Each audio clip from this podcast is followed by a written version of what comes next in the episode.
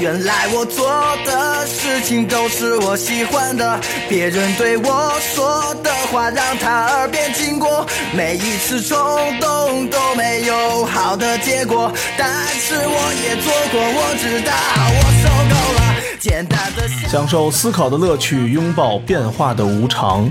全球首个正三观的双人脱口秀聊天节目《社会大白话》，说白话不白话，赵先生度的明白，带您一期一白话。放不下我的梦想，我要做些什么？放不下我的梦想，年轻就要执着。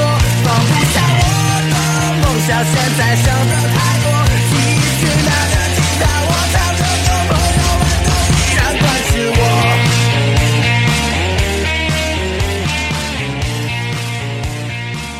大家好，欢迎收听《社会大白话》，我是赵先生。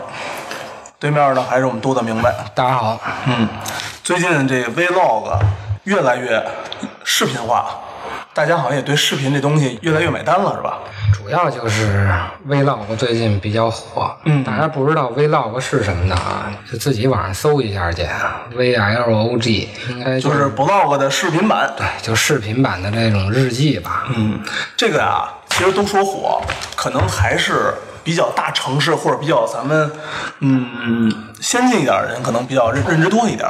外地我觉得啊，虽然有人看，但是呃还没有很主流，或者大家起码说这个 Vlog 这个名字，大家不知道是什么刚开始那抖音刚下沉到地级市，啊，也这是得一步一步来嘛。除了 Vlog 这事儿啊，还有一个是二十二那个导演最近出了一个事儿，拍那个。慰安妇。啊，对慰安妇日是本慰安妇，现在这慰安妇这个家属啊，天天催着庇护都要钱这个新闻我也看了，每个人开始给了五万抚恤金，啊啊，因为呢本身拍这片儿啊，其实就没啥钱，从一些明星那儿啊要了一百万，说拍的啊一百多万拍的，结果呢这片子卖了一点七个亿。然后这些那个慰安妇的子女们，部分啊，只能说部分，嗯，让他把一点七个亿全捐上来，并且哦，要钱的人都是没上这节目的人。 接受过他这个拍摄的家属们，通常还真的是没管他要钱。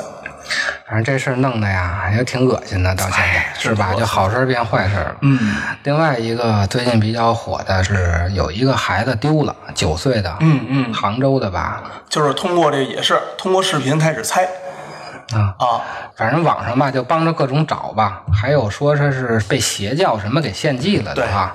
对，这个 vlog 纪录片还有社会新闻啊，咱们就揉在一块儿说了，因为这个看似是三件事儿，其实都是一件事儿。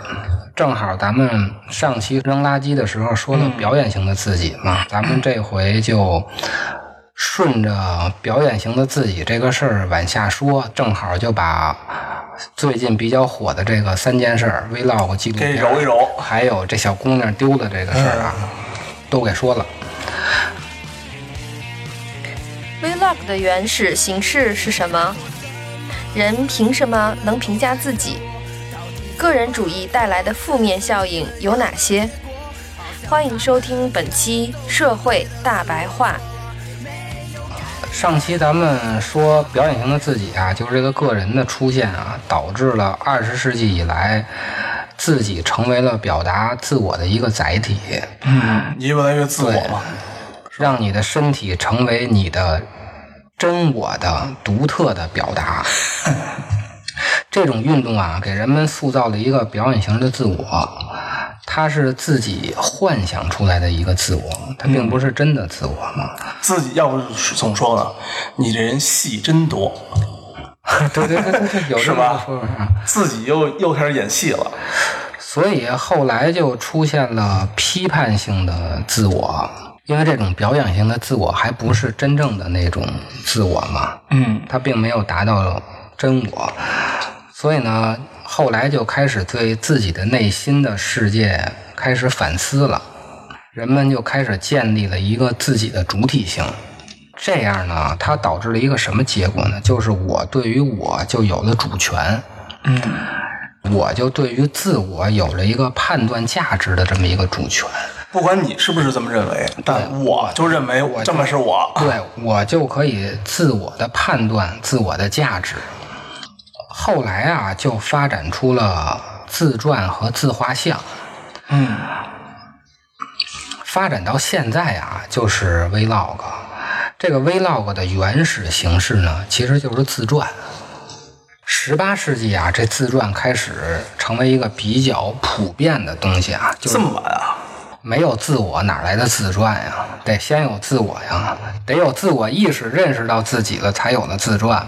我以为从那个老子、啊、《论语》啥的就已经算自传了呢，那不是自传呀，那是他人传是吧？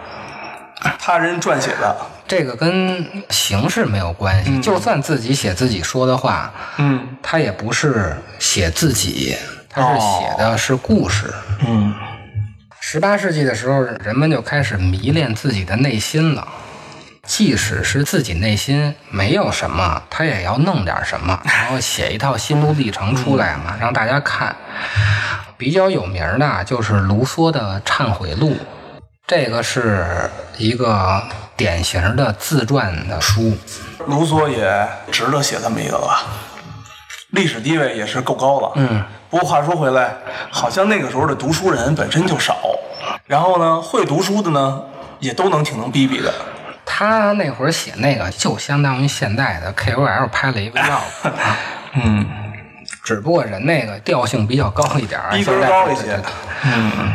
摘了一段啊，咱看看它这里头啊，为什么说它是一个我对我的具有了自主权的这么一个问题啊？嗯这是世界上绝无仅有，也许永远不会再有的一幅完全依照本来面目和全部事实描绘出来的人像。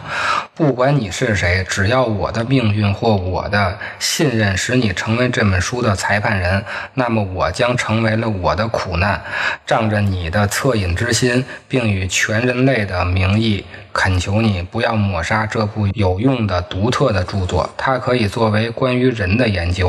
破折号，这门学问无疑尚有待于创建。破折号结束的一份参考材料，也不要为了照顾我身后的名声，埋没这部关于我的未被敌人歪曲的性格的唯一可靠记载。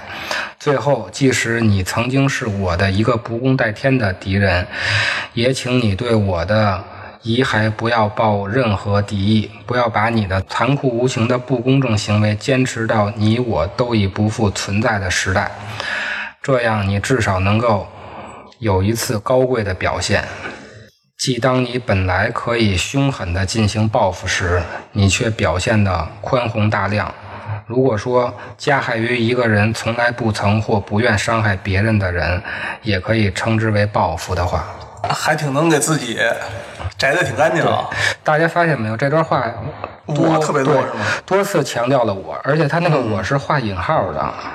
这个其实就是十八世纪以来这种自传体小说的一个典型啊。哦，咱们不管这书说的是什么啊，因为咱们不是一个小说鉴赏的这么一个节目，大家就看这个社会现象就行了。除了自传体小说呀、v l o g 的另一个原始形式就是自画像，现在就变成自拍了，对，因为 Vlog 就是还得美图，还得美图自拍，对对，还得还得美一下美颜、瘦脸，必须美。颜一下，大眼睛。嗯，比较有名的就是伦勃朗，是个画家。对他大概有九十幅的画都是画的自己。除了他以外啊，后来的很多当代的艺术家、文学家都有画自己的作品，后面就俗了嘛，对是吧？人人都有。都有。反正画别的也有，但是得有一幅是画自己的。一旦画展啊，就有点画自己的。他即使是不画自己，他那个作品，比如说很多人也得映射自己，对，得也有一个人是自己代表着自己，包括文学作品啊，他也会映射自己的那么一个人。自画像和自传呢，就是 vlog 的一个早期的原始形象。毕竟受材质局限嘛。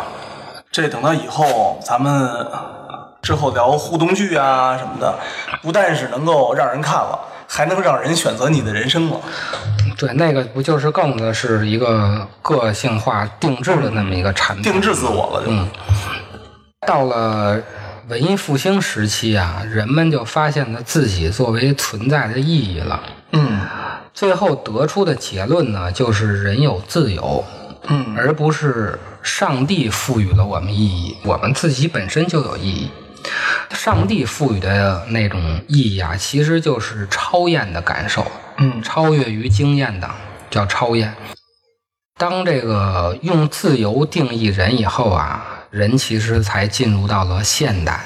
作为自我的人，就开始成为了精神的主体。也因为有了自由啊，人就觉得自我成了自己的精神的权威，嗯自己有权做出价值判断了。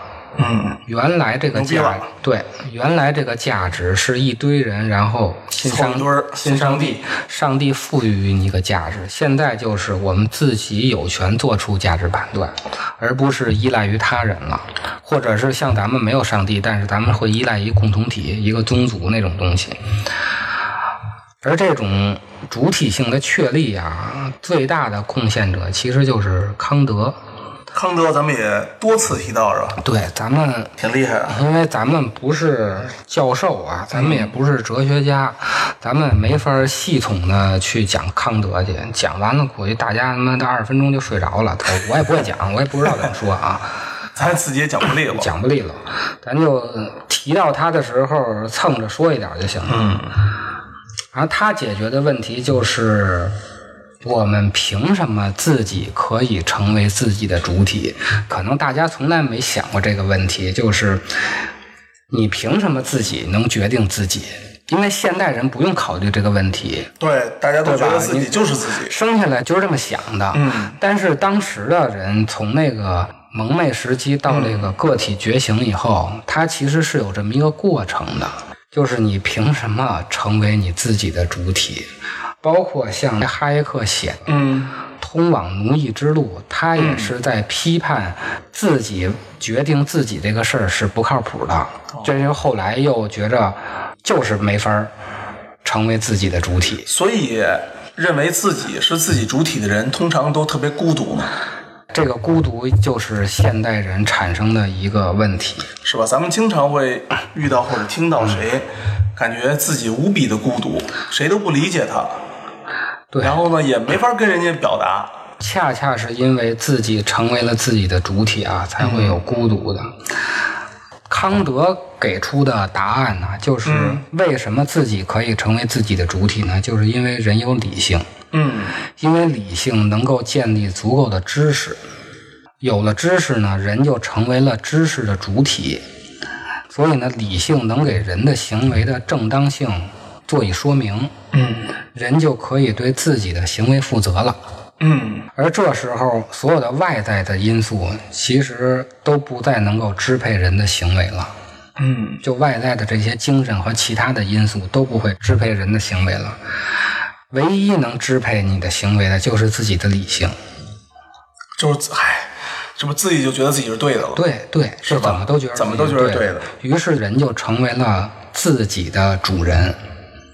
所以呢，康德最后说呀，人是目的，人是目的。人是目的。这个话虽然非常短啊，但是嗯这个话非常难懂。对啊，听起来就难懂啊。这我也知道怎么理解，但是我不知道怎么跟大家解释这个话。就是人不是手段，人是目的。哦，大概的意思就是人是最高价值。嗯我们要通向哪儿呢？并不是通向一个什么什么样的目的，人本身就是目的，它其实赋予了人最高的一个价值。有了这句话，就是“人是目的”这句话呀，嗯才有了后来的人权、个人的尊严、嗯，人格独立。我们要保护每一个人的什么自由，自由、所有权利的现代的、当代的、西方的这些，我们管它叫普世价值的这个东西，其实都是由康德的这句话“人是目的”来的。人为什么是目的？因为人有理性，嗯人是知识的主体。建立了自己的理性。而既然啊，人是目的，人其实就是一个最高的价值，那就没有任何一个其他的价值嗯可以牺牲人的价值。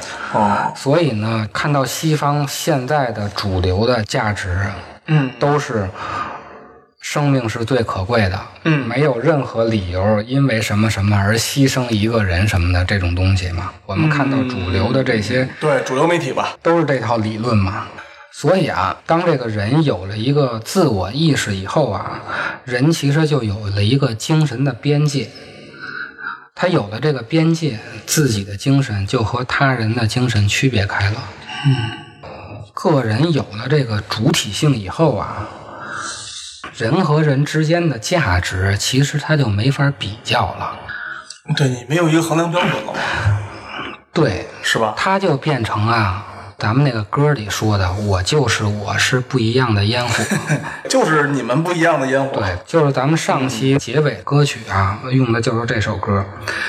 为什么会出现像这个歌词里说的这样呢？因为啊，人有了主体性以后啊，他的个人的价值就变成最高的了，它高于了共同体的价值，这种自我和自私是一样的嘛，就是自私啊。就是自私。对啊，但是自私后来又发展出了贪婪，这是另外一件事儿了。哦，升级版二点零了。贪婪就是自私的理性化，哦，这个后头再说吧。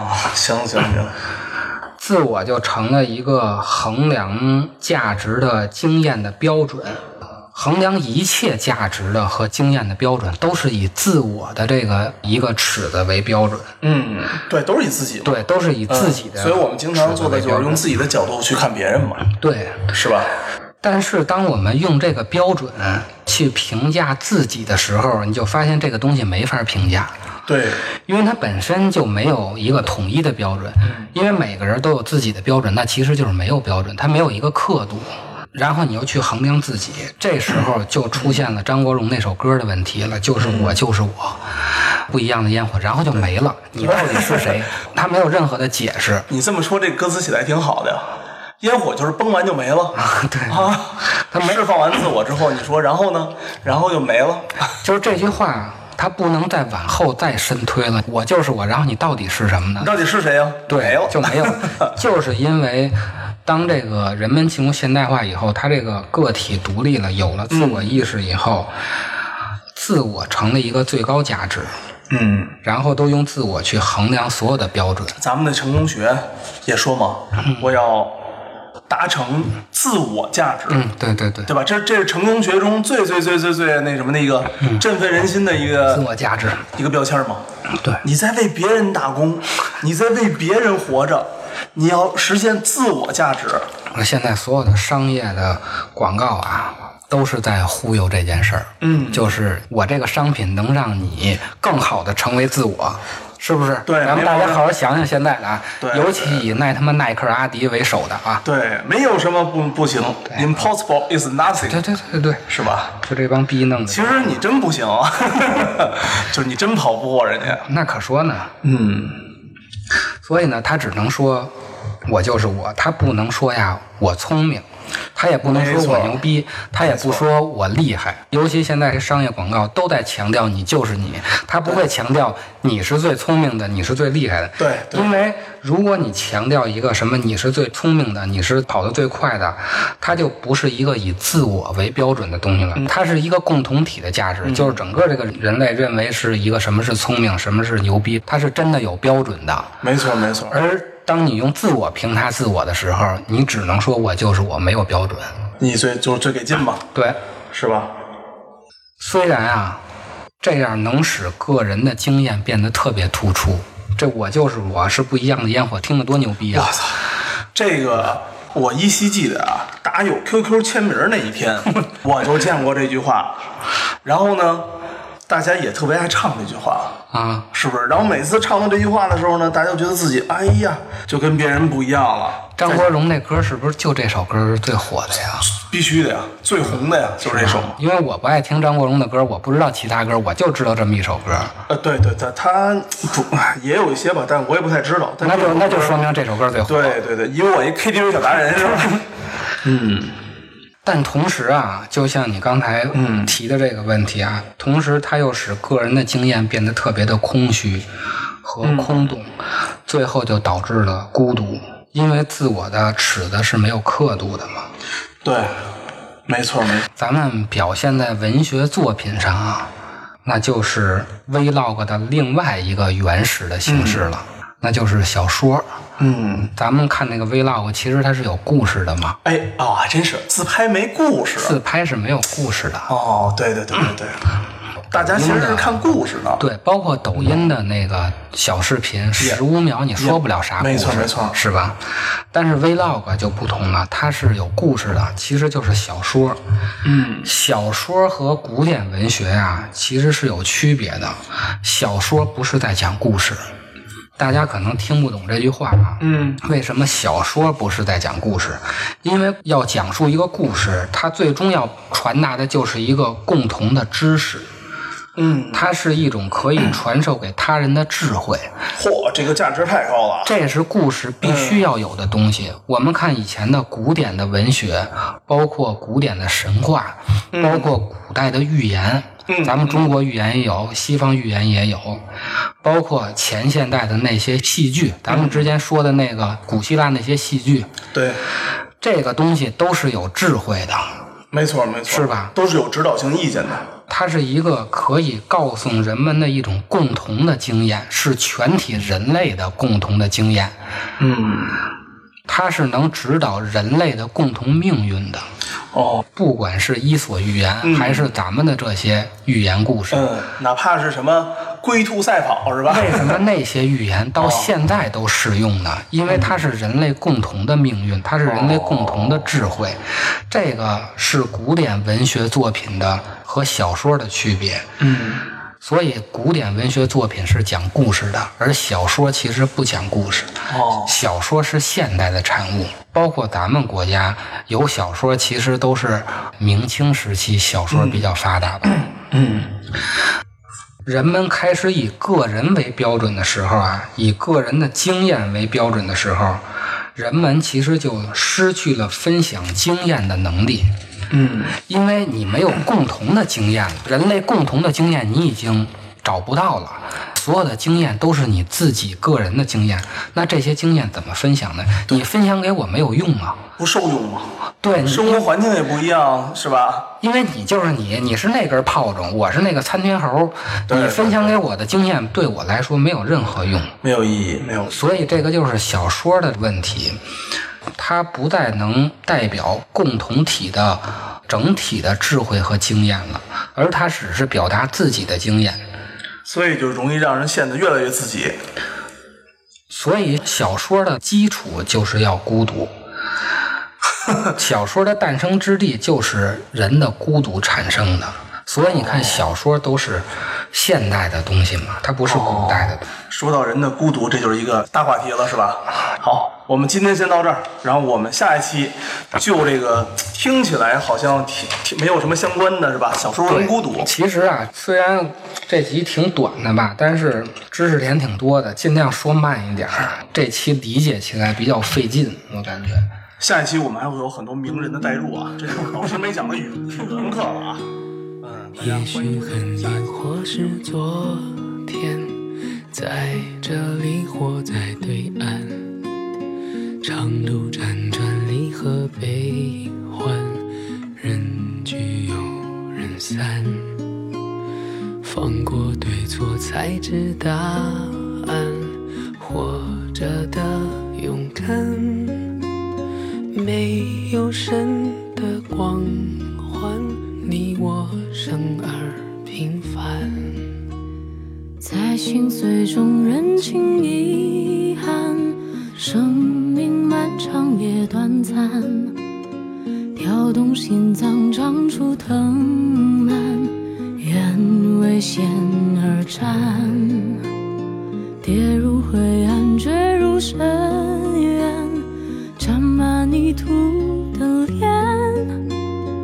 没有神的光环，握紧手中的平凡。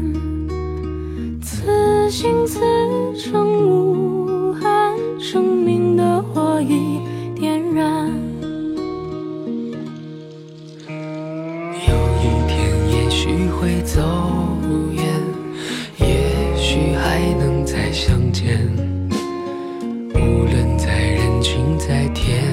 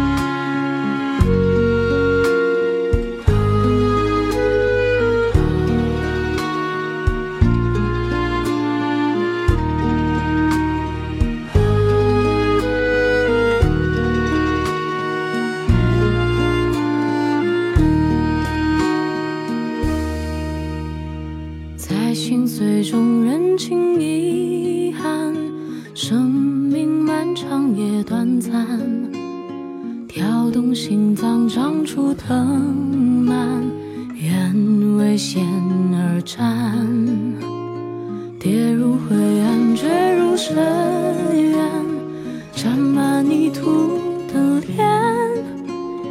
没有神的光环，握紧手中的平凡。有一天，也许会走远，也许还能再相见。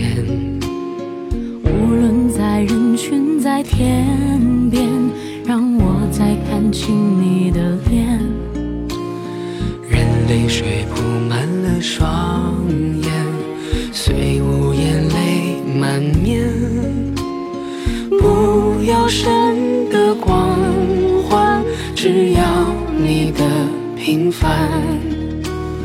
此心此生无憾，生命的火已点燃。